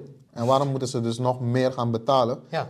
Heb je eigenlijk, ben je eigenlijk voor niks aan het werk, toch? Dan ben je eigenlijk voor niets aan het werk als ondernemer. Nee. Ja, dat eh, is niet helemaal eerlijk. Ja. En ik vind het, en het, eh, ja, sorry, maar dat komt elke keer van de mensen af die, die het zelf niet goed hebben. Nee, je helpt mensen eigenlijk om ze in hun kracht te zetten en groter te laten groeien. Dus ik zou ze- zeggen van meer subsidies voor mensen die willen groeien. Ja, Weet je, en dat ook via bedrijven. Bedrijven de kans geven subsidies te krijgen om hun personeel verder te ontwikkelen. Weet je, om zelfstandig te worden. Om, weet je, we moeten niet bang zijn om ons personeel te verliezen. We willen juist dat personeel groter wordt, succesvoller wordt, zodat ze zelfstandig worden. Ja. En misschien een eigen bedrijf waar wij kunnen outsourcen. en dan kun je misschien weer banen creëren, weet. Alleen maar banen Mensen creëren, helpen. mensen helpen. En mensen weer verder naar de ZZP en die hele cashflow kwadrant maximaal te gebruiken. Ik heb het van drie verschillende mensen die, eh, die, eh, gehoord waar ik een keer was. En dan heb ik het niet eens over alle mensen die dat ook zeggen, maar gewoon toevallig waren het ook drie mensen. Die komen thuis van hun werk, die zitten tv, op de, eh, die zitten tv kijken, zitten op de bank. En dan eh eh, klaagden ze over wat voetballers verdienen, wat dit verdienen, wat dat verdienen. Ja, maar ja, moet ik erover Ja. verder over... Die man zit wel die mensen werken toch keihard aan werken het doel. keihard aan hun doelen. Zijn, ja. Het is niet een, zomaar iets om een voetballer te zijn. Nee, Weet het je, lijken er veel, maar het is niet zo. Vergeleken is- met hoeveel mensen we hebben in de Ja. wereld. En het is uiteindelijk degene die het hardst werkt, die gaat het meest luister, je wilt toch voetbal kijken? Ja. Ja, moet je toch voetballers hebben? Ja, en anders eh, ga je geen voetbal kijken. Luister, eh, Messi heeft gewoon ook eerlijk aan zijn doelen gewerkt. Moet hij meer gaan betalen omdat hij kaart aan zijn doelen heeft gewerkt? Dus je wordt eigenlijk altijd bestraft door het systeem. Hè? Ja, nou maar ja, maar mensen hebben ook een mening erover. En dat vind ik een beetje oneerlijk. Waarom, waarom zou een, een rijke persoon... Eer... Ik bedoel, geld is toch geld? Een product is toch product, een prijs is een prijs. Ik bedoel, als je een brood koopt voor een euro... of het nou van een miljonair is... of voor, voor iemand die aan een baan zit... of voor iemand die op straat leeft... Wat heeft dat nou? Dat, dat gaat, dat, dat gaat toch totaal niet samen? Het, je koopt het product omdat je het kan kopen. Waarom zou, waarom zou een ondernemer nog 100 euro voor dat brood moeten betalen? Ja. Dat kan toch niet? Dat gaat toch niet? Rare ding. Nee. Ja, maar ja, Luister, ehm, ik bedoel niet dat, mensen, eh, niet dat mensen die niet ondernemen niet het werken. Dat is niet wat ik zeg. Ik bedoel, kijk, ik vind het alleen niet netjes vanuit het systeem. Dus dat is weer goed bedoeld. Dat mensen zo neer worden gezet in een baan van... Dit is, dit is, je krijgt ongeveer net genoeg om je kosten te betalen. Je moet acht uur op één locatie volmaken. Zodat je moe genoeg raakt om vroeg naar je bed te kunnen gaan. En de volgende dag fris genoeg bent om, jezelf, om het zelf te kunnen herhalen. Zo hou je dat systeem lekker draaiende. Ja, maar mensen hebben dat vaak niet door. Maar dat is wel hoe het werkt. Het is gewoon hoe het werkt. Het is echt... eh, nou ja wat, ja, wat is jouw mening erover? Ja, kijk, je, je moet berekenen van... ehm, kijk, over het huisvestingssysteem kan ik de hele dag over praten, want dat is mijn business Ja. op dit moment. Ehm, ik ben bezig met oplossingen daarvoor, weet je, maar ik ga het eh, gewoon even snel hebben over eh, eh, dat stukje van ehm, hoe het eigenlijk besloten wordt dat mensen eigenlijk aan een huis komen. Weet je, dat is een van de zaken van waar, waarom mensen eigenlijk niet aan een woning komen. Het hele lotingssysteem enzovoort werkt niet meer in deze tijd, eh, om het zo te zeggen. Want er is gewoon te veel aanvraag aan woningen. Ja. Weet je, dus Ja. je moet andere oplossingen gaan zoeken. En dan, ehm, dan moet je eigenlijk afvragen af, eh, van... wil je nog dat alle huizen in handen zijn van woningcorporaties? Weet je, want de woningcorporaties kunnen het ook niet alleen aan. Dus uiteindelijk Nee. moeten we uiteindelijk samen en zelfs alleen gaan doen. Alles draait weer om dat balans, vind ik. Ja, en dan Ja. uiteindelijk, als we het samen gaan doen, en dan hebben we natuurlijk iemand die het initiatief nu, eh, eh, neemt eh, eigenlijk nodig. En ja, we zijn altijd bereid om initiatief te nemen. En daarom ben ik altijd aan het onderzoeken van wie wil eigenlijk verandering zien in deze situatie. En daar kunnen we kijken van, oké, er is een hele groep, grote groep mensen die wil verandering zien, die wil ehm, die wil iets anders hebben in deze maatschappij. En dan kunnen we werken aan een, eh, onze doelen om dat te- Ja. voor, jullie- voor, voor, voor jullie te realiseren. Dus dat is eigenlijk eh, hoe ik altijd naar deze eh, berichten kijk. Ze gaan er vaker komen in de komende tijd. Huisvestingsproblemen, eh, huisproblemen, prijzen van huizen. Al die dingen gaan we vaker genoeg Ja. krijgen. Ja. Het is, eh, en het eh, dat ding van doel is natuurlijk heel breed. Hè? Ik bedoel, eh, mensen, er zijn ook natuurlijk mensen die op een gegeven moment... eh, kijk, voor ons klinkt dat heel normaal. Maar er zijn natuurlijk mensen die straks zeggen... Ja, doelen, maar ja, maar hoe doe je dit dan? Hoe doe je dat? Ik bedoel, je kan gewoon vragen stellen. Hè? Ik bedoel, we hebben straks een site. Eh, tegen die tijd dat je dit ziet later... en Je, bent, je, je komt wat later achter de podcast, dan zal die site er al zijn. Maar ehm, ja, dat, dat- ik bedoel, kom gewoon naar ons toe. Hè? Durf te vragen. Ik bedoel, eh, gratis, hè? Ik bedoel... Ja, Zie de waarde. Ja. Weet je? Nee, maar we zijn er gewoon. Weet je, dat maakt niet uit. Alright. Dan gaan we nog twee korte doen. Dan neem ik de laatste twee, want deze wil ik wel even Ja, bespreken. en ik wilde wel nog één hele korte strek nog Oké, dan gaan we ze kort houden. dus dan gaan we ze allemaal kort ja, houden. ja. Ehm, deze was ook eentje. Turkse ondernemers luiden noodklok. Openen zakelijke rekening geen doen. De naam van de rekening. Nee, dus een openen van een zakelijke Oh, rekening. het, het Ja. niet gaan doen. Niet dat doen, oké. Nee, het is geen doen. Oh, het is geen... Ja, ja, oké, snap om het. aan een rekening te komen is eigenlijk bijna helaas onmogelijk in Het deze het tijd. is bijna geen doen. Ja, ik snap het. Ja. Dus zo zie je Turkse ondernemers klagen hierover, maar ik heb ook vaak erover eh, besproken met mensen. Het is moeilijk om een zakelijke rekening te krijgen. Hangt er vanaf wat voor dingen je eh, mee bezig bent. Maar alles heeft te maken met hun zogenaamde poortwachterfunctie, wat ze aan het eh, houden zijn, dat eigenlijk op bepaalde vlakken niet meer klopt. Want uiteindelijk willen, wat, wat, wat ik ehm, naar mijn mening achter ben gekomen, in mijn opinie, is dat ze dus uiteindelijk bepaalde groepen willen buitensluiten nu. ja. Want als je kijkt, je wil een vastgoedrekening openen, geven ze je gewoon niet. Weet je? Mhm. Ja. En waarom ga je een vastgoedhandelaar geen rekening geven? Want dat is toch iemand die een huisvestingprobleem wil oplossen? En, en, en de dingen eh, zo goed mogelijk zou willen aangeven. Hè, dat alles goed gaat en alles le- Juist. legit is. Ja, en uiteindelijk wil je eigenlijk een bankrekening eh, realiseren, zodat je dus uiteindelijk ehm, zaken kan gaan doen, online, traceerbaar, Ja. om het zo te zeggen. Ja. Want dat is eigenlijk wat de eh, KYC-AML-procedure over gaat ook. Want ze moeten je kunnen gaan volgen. ja, Ja toch? zo is dat.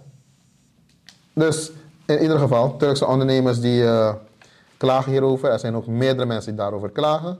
En ze wijken nu zelfs uit naar het buitenland. En dat zien we ook ge- gebeuren.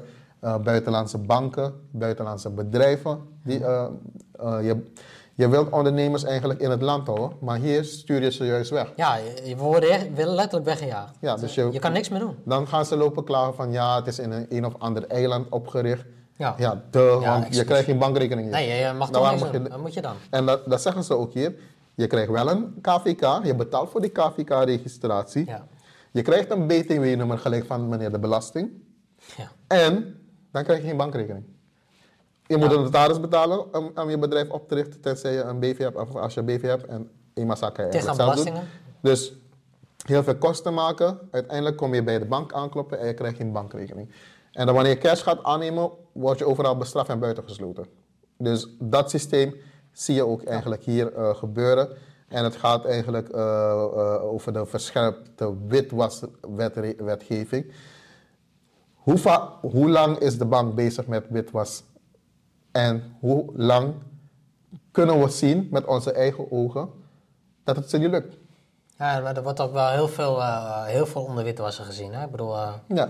En sommigen maken ook gewoon echt on- per ongeluk een fout. En dan Ja. meteen, oh, witwas, ja. Oké, nou, help die mensen herstellen dan. Nee, maar ze gaan ook de kleine eh, mensen eigenlijk die misschien een cash cadeau geven, Ja, krijgen. ja, Een cash cadeau, in cash misschien, die het wil gaan storten, die worden nu al lastiggevallen. ja, ja. ja. Weet je? Oh, oh, is dat het stuk in de Kamer dat ze hadden besloten, alles boven 100 euro? Moet, ja, eh, dus uiteindelijk willen ze nu juist. vanaf alles vanaf 100 euro gaan monitoren. Dat vind ik gewoon absoluut eigenlijk een no-go. Kijk, wat, Maar wat- aan de andere kant zijn die regels er ook weer, hè, omdat bepaalde, eh, bepaalde categorieën mensen zich niet kunnen gedragen ermee. juist, dus Hè? Anders had het niet geweest je kan het meenemen, want natuurlijk, we, we kennen de risicobranches waarin het kan gebeuren, Ja, het systeem. ja, Dus ehm, door eigenlijk een bankrekening te weigeren, is het dan niet lo- logisch. Want als vastgoedondernemer wil je gewoon alles traceerbaar maken. ja. En dan krijg je het juist niet. Ja, wil je juist iets goed Dus doen? En dan- ik, ik weet niet als ik dom ben of weet je, of nee, het, het zit gewoon het- scheef. ik zie geen logische. Nee, maar je bent eh, ook... weet Nee, je? maar de domheid is inderdaad... Nee, grapje. Ja.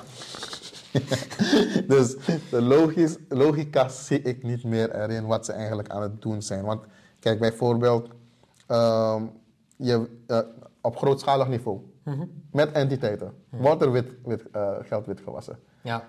Ja, en dan uiteindelijk na een paar jaren hoor je van oh, de ING krijgt een miljardenboete of wat dan ook. Ja. Ja, ga die mensen aanpakken. De mensen die op dat niveau eigenlijk opereren. Ja. Weet je, want wat is een 100 euro witwassen? Zogenaamd. Dat je een cadeautje misschien hebt gehad van uh, oom Piet. Tja. Weet je? Als je daar geen gift bij zet, dan ben je al Ja, als je geen gift bij- strafbaar. gelijk Zo is het een beetje, lijkt het. Ja, het is gewoon... Daarom, blockchain mensen, is de oplossing transparant. Je kan het nog transparanter maken als je wil. De bank kan het systeem hebben dat hij volledig transparant is. Je naam kan zien. Natuurlijk, met privacy en eh dingeswetgeving krijgen we dan weer te maken. Waarom ze eigenlijk eh, ook in de problemen zitten. Want privacy is ook nog eigenlijk Blockchain belangrijk. lost heel veel dingen op. Want je zet gewoon dingen vast op de, op de blockchain. En dat, eh, dat is gewoon aantoonbaar. Ja, dus ik zou zeggen van, ga dat artikel lezen. Dit is wel interessant. We gaan niet eh, verder over praten. We hebben nog eigenlijk een beetje eh, wat weinig tijd. Ja. Het is een artikel op BNR NL. En daar staat het op het stukje ondernemen van 2 oktober 2130. En Turkse ondernemers luiden noodklok open een zakelijke rekening. Geen doen. Dat is eigenlijk het onderwerp. En dan gaan we even naar jou. En dan gaan we weer naar de laatste. nog een onderwerp? Ja, zal ik die even ook gelijk doen? Ja, dat was ook een korte, toch? Ja, die is ook een korte. Ja. Nederlandse bitcoinbedrijven moeten tonnen terugkrijgen van de Nederlandse bank. Ja. Dit Ja, is een artikel waar ik over wil praten. Want dit is eigenlijk waar ook geen logica in zit. Hm. En dan heb ik het over de Nederlandse bank. Heb ik het over de Security Exchange. Heb ik het over de Belastingdienst. Cryptocurrency is eigenlijk opgericht om deze mensen weg te halen. Welke? De tussenpersonen. Ja. Als de bank. Waarom wil de ja, bank... dat je niks meer zelf mag doen, bedoel je? Nee, dus cryptocurrency is eigenlijk, heeft eigenlijk de noodzaak van de bank eigenlijk laten verdwijnen. Ja. Dat is eigenlijk de officiële gedachtegang. Maar nu komt alles weer onder hun controle. Ja. ja. Dus- de regulatie, eh, verificatie en dat soort dingen. Dus mensen willen dat eigenlijk, ehm, of geven het nu eigenlijk uit handen. Want zij zeggen van, oké, we hebben een fallend systeem. Dat is wat Satoshi eh, Nakamoto had gezegd, de pseudoniem voor degene die En dat ziet dingen heeft eh, opgericht.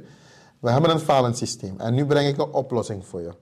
En nu gaan de, gaan de mensen in deze tijd de, de, de nieuwe oplossing weer teruggeven aan die mensen die jarenlang een falend systeem hebben gemaakt.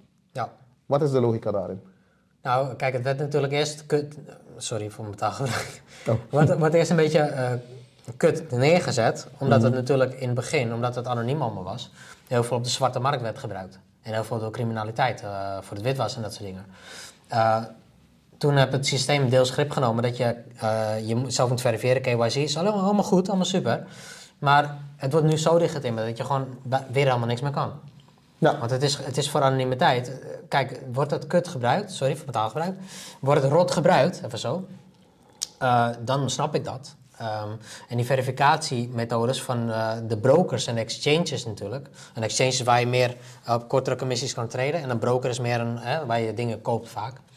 Eh, exchange is vaak voordeliger om te treden. Eh, dus dat is het verschil.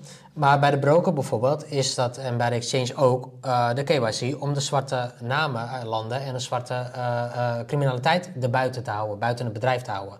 Zodat ze geen gezeur krijgen met de, met, de, met de regulaties. juist. En hier is waar we op komen. Ja. Waarom gaan we die functie geven aan de Nederlandse bank, terwijl de exchange of een groep van crypto mensen die functie zelfs kan creëren of eigenlijk beter kan reguleren? Want uiteindelijk weten we van dat blockchain, we kunnen een zelfregulerend systeem maken, om het zo te zeggen. Maar we hebben dus, dit is wat ik lang, en, en dat komt in dit stuk voor. Een, een artikel op crypto-insiders.nl van 6 oktober 2023 van Simon Bos. Dat kan je gaan lezen. En hierin staat er, dit is wat ik al jaren zeg tegen jullie. Ook, ik- weet je, ik vertel je, kijk. Afgelopen mei ging het nieuws dat 11 Nederlandse cryptobedrijven zoals Exchange de Nederlandse bank aanklaagden.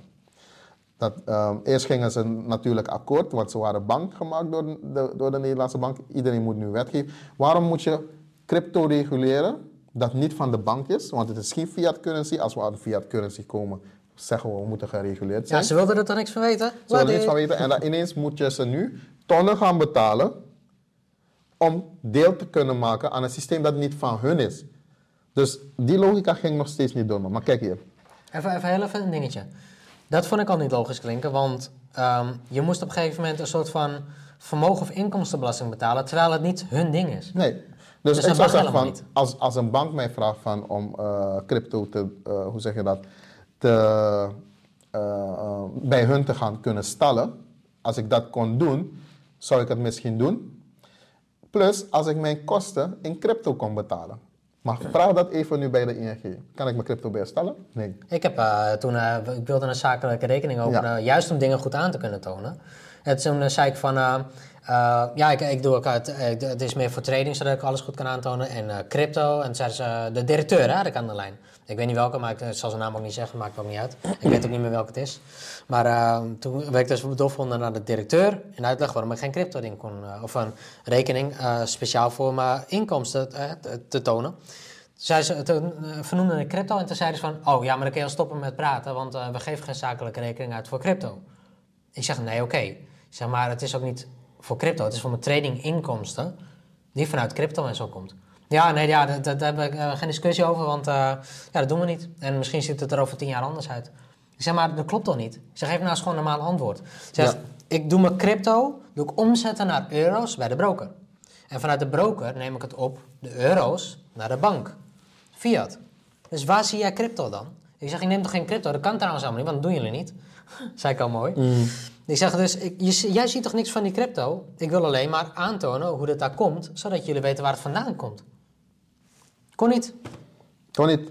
En dat is ook... En dan ben je eerlijk. Je bent gewoon eerlijk. En dan, Wij zijn altijd integer met dat soort zijn dingen. integer en uiteindelijk is het gewoon van dat... Ik vind het nog steeds niet logisch dat je dus... Kijk, nogmaals, als ze, de- als ze, het konden, als ze een wallet hadden waar het konden stellen... plus we moesten, konden ze betalen in crypto... dan kon ik zeggen van, dan mag je het reguleren. Ja. Ook bij de Belastingdienst. De belasting wil crypto heffen.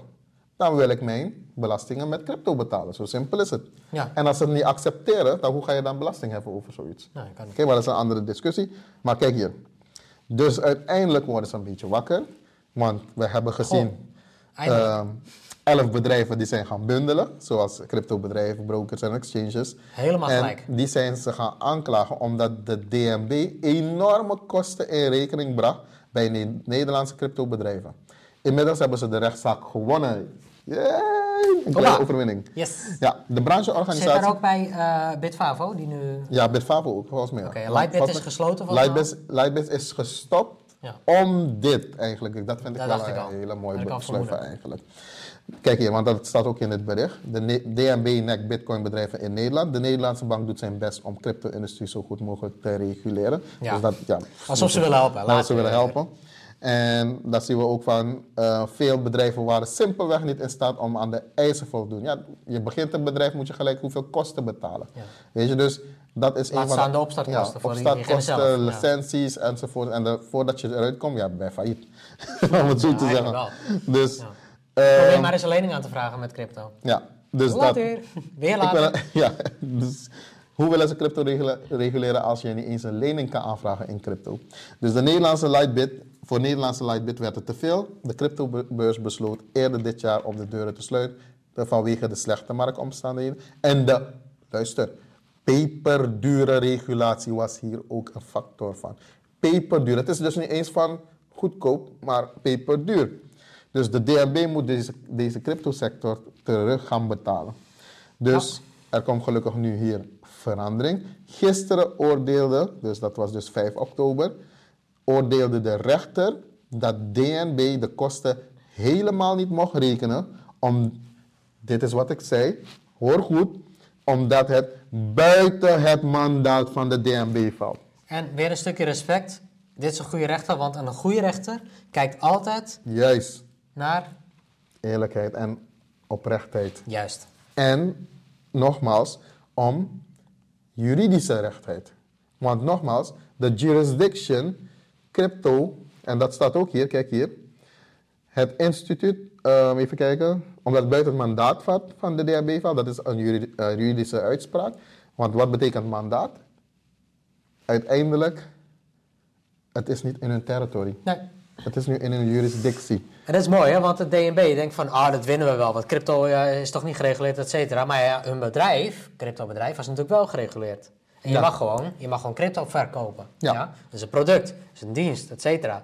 En ehm, ik denk dat de DNB op dat moment even juk achter de oor had. Want ze moesten even achter hun oor krabben. Dat Mhm. ze geen gelijk kregen. Hè? Ja, want het is uiteindelijk, ehm, de kosten eigenlijk waren dus eh, ruim 400.000 Staat euro de naam van de rechter erbij? 400.000 euro per bedrijf. Nee. nee die heel staat veel respect. Heel veel respect voor de rechter. Top. En uiteindelijk een eerlijke justitia wint in, dit- in dit geval, om het zo te Ik zeggen. eh, jullie zouden ik min- minder koffie moesten drinken, dus krijg je van mij Ja. een bakje koffie extra. Oké, Nee, top, top, top. Dus ehm, in 2022 was het een stuk duurder. Toen lag het bedrag na- namelijk rond de 3 miljoen euro. Dus Kaboete. nee, ehm, de kosten om een, eh, weet je, per bedrijf van DNB is, is geen klein bedrag. 3 miljoen euro om een bedrijf te starten. Nee, dat, eh, dat heeft niemand, Ja. niemand zal maar leggen. Nou, in ieder geval worden de regels nu minder iedereen. zwaar. Ja. Nederlandse bedrijven hoeven zich slechts te registreren en te voldoen aan de anti-witwasregel eh, richtlijn AMLD5. Nou, dat mag je gaan kijken wat het betekent. En financiële Ah, wel, instellingen. dat is een mooie. Ja. Nou, financiële instellingen die zwaarder worden gereguleerd, moeten ook dan voldoen aan de wet ter koming van witwassen en financiering van terrorisme, WWFT. Maar nu gaat voor de crypto-exchanges een streep door enkele artikelen uit deze wet. Van Leeuwen meent ook dat de rechter de deur op een kier zet voor andere bedrijven die zich eerder wel wilden registreren, maar door conflicten met de DNB hiervan afzagen. Ja, ik vind gewoon van dat wij dit we moeten gewoon deze industrie, en ik ben er gewoon van overtuigd, we kunnen een hele raamwerk ervoor creëren om ook gewoon aan die eh, AML en WFT eigenlijk eh, regulaties te kunnen implementeren in blockchain, zodat het eigenlijk dat we dat allemaal kunnen buitensluiten. En ik heb ook altijd het idee ervan, maar door de- dit beleid wat ik zag, en daarom zeg je altijd, degene die eerst staat, die krijgt de kogel, om het zo te Ja. zeggen. En dat zag je ook, die bedrijven hebben eigenlijk de kogel gehad. En nu kunnen we dus door dit besluit wel even goed gaan nadenken van hoe kunnen we een oplossing brengen voor eigenlijk dit systeem. Ja. En we weten van, we kunnen zelf regulerend zijn, we kunnen ook belastingssystemen implementeren, eerlijke belastingssystemen, want we, ja. we, willen, we willen wel dat mensen belasting betalen. Want zijn zo allemaal kunnen we mensen, Ja, we kunnen zo eigenlijk eh, het land in, in stand houden, Ja. de wegen rijdbaar houden, eh, de, de, de zwakkeren, de daadwerkelijke zwakkeren eigenlijk helpen. Want ja, systemen worden gemani- eh, misbruikt, om het zo te zeggen. Ja. Dus daar zijn we het gewoon alle mee- allemaal mee eens. Dus als wij dus een manier zoeken van... En we worden dat- steeds meer wakker, hè? En uiteindelijk, eh, de mensen die het misbruiken, die moeten gewoon bestraft worden. Zo simpel is het, Ja. weet je. En- Dat, dat is ook gewoon goed. ja, maar het Weet je- systeem mag ons ook niet misbruiken. Want Nee, dat maar- is eigenlijk Ja, dus wat er ook nog zijn. gebeurt in deze tijd, is eh, mijn mening weer. Want anders worden we dadelijk weer bestraft daarvoor.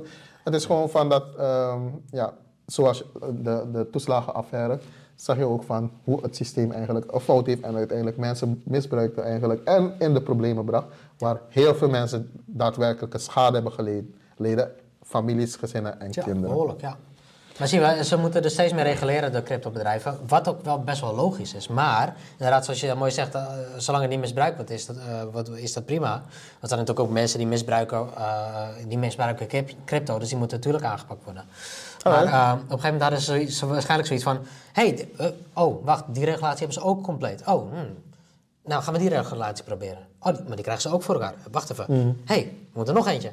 En zo blijft het doorgaan. Maar ja, ik had een heel kort Ja, bericht. één kort bericht en dan gaan we Eh, dat zegt even de laatste, die had ik op de telefoon even. Ehm, kon- koning Willem-Alexander is, eh, is de grote afwezige tijdens de jubileumviering van 450 jaar Alkmaar ontzet. Daarmee bereikt hij met een lange traditie, gezien er eh, tijdens de afgelopen drie jubeljaren altijd een, een vorst aanwezig was. Ehm, maar daar wil ik even wat over zeggen, want nou wordt er weer geklaagd dat hij niet bij, bij Alkmaar aanwezig was. Waarom? Hij was wel aanwezig bij Rotterdam dat de schietincident er was. Mhm. Dan hoor ik mensen niet. Nee. Laat hem maar met rust. Nou, dat was mijn bericht. Oké, mooi, lekker Dus, eh, snap je? Ja, heb je een mening daarover? Zet in de chatbox. Ja, ik vind ook van hij hoeft niet overal aanwezig te zijn. Want hij Nee, heeft, eh, is ook een heel druk pro- eh, programma. Maar in ieder geval, bedankt voor het kijken en Ja. luisteren naar Kletskaas deze week. En Ja.